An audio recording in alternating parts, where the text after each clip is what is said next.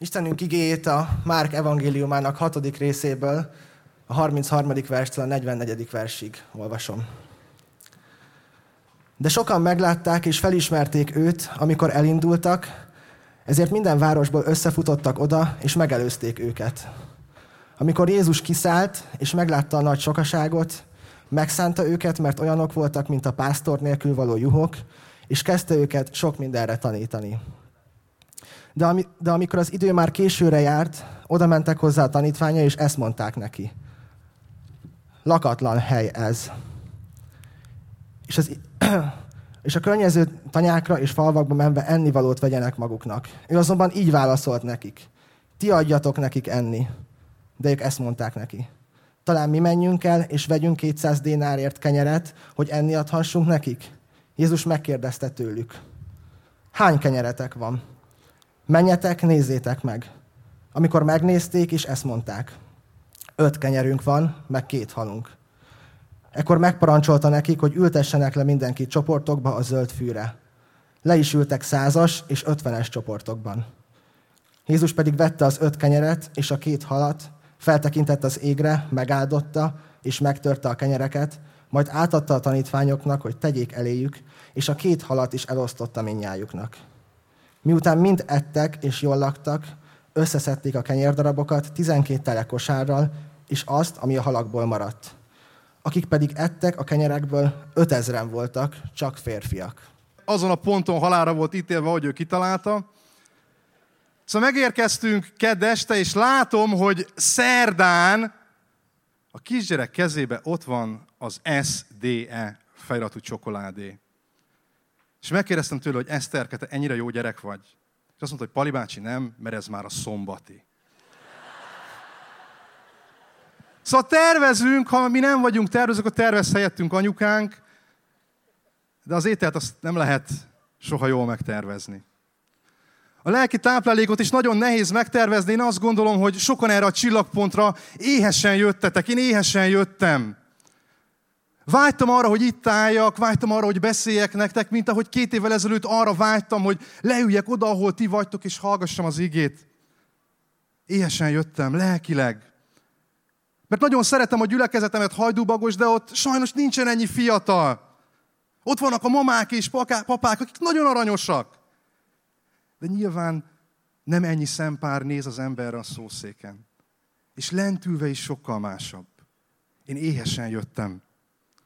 Aztán valaki nem jön éhesen, számára ez nem az éhezők viadala, mert olyan gyülekezetbe, olyan istentiszteletbe jár, ahol ez egy teljesen átlagos kép egy lelkész számára.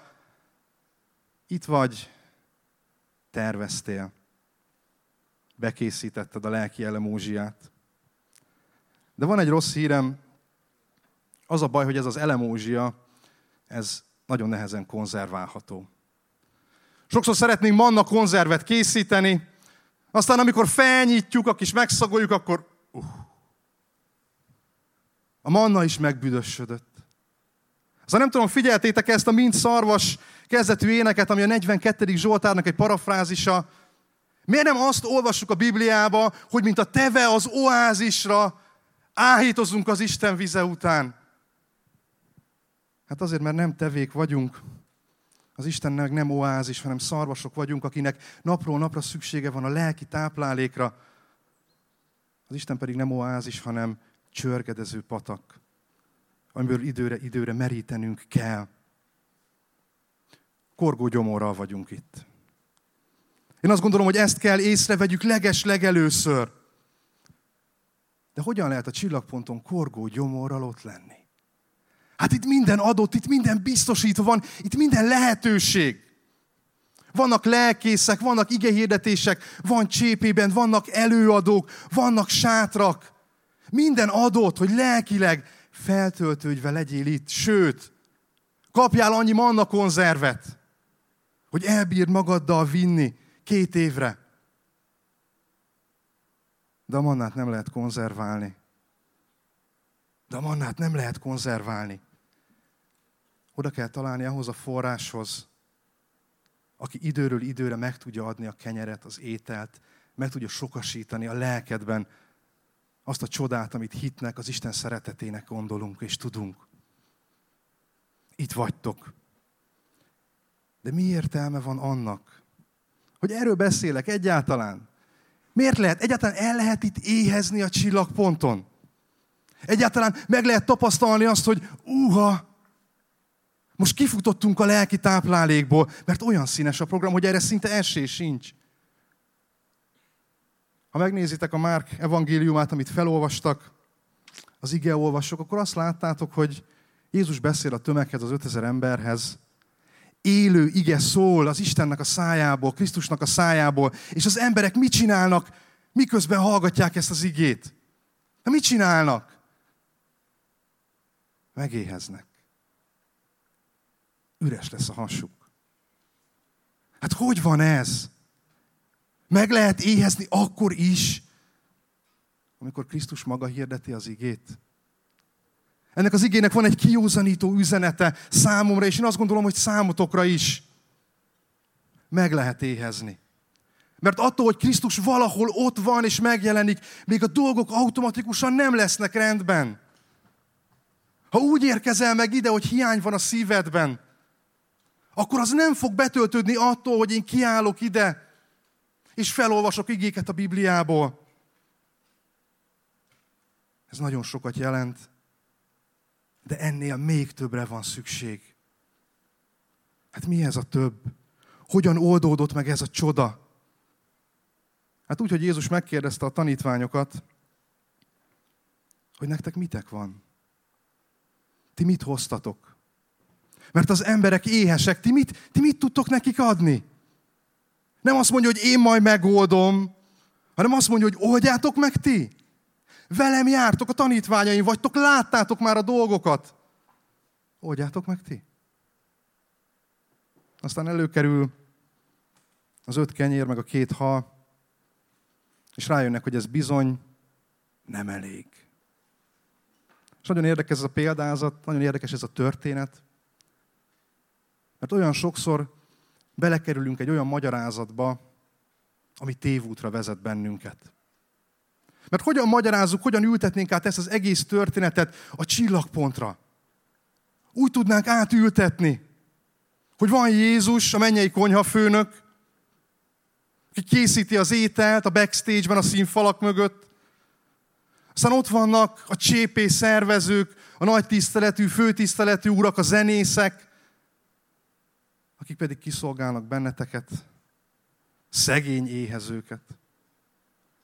Erre a felállásra szoktunk sokszor gondolni, de nem ez a felállás. Ez egy téves észrevétel. Azt gondolom, hogy azt kell legelőször észrevegyük mindannyiunknak, nekem és nektek, és mindenkinek, aki itt van, hogy mindannyian éhesek vagyunk. Az az öt kenyér és az a két hal, ami nálunk van, és velünk van, ami ott van a tarisznyánkban, az nem elég semmire, nem elég nekem se, meg nem elég nektek se. Mindannyian éhesek vagyunk. Senki se jól lakva érkezett ide.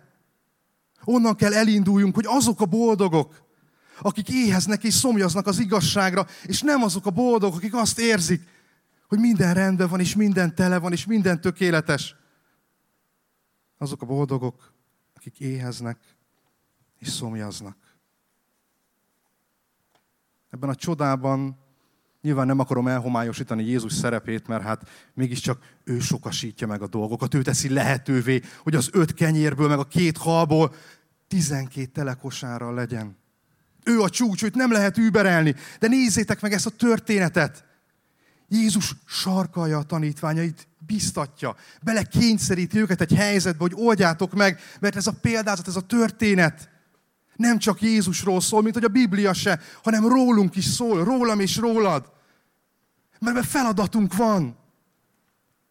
Tudjátok, amivel Krisztus csodát akar tenni, az az öt kenyér és az a két hal, az most nálunk van.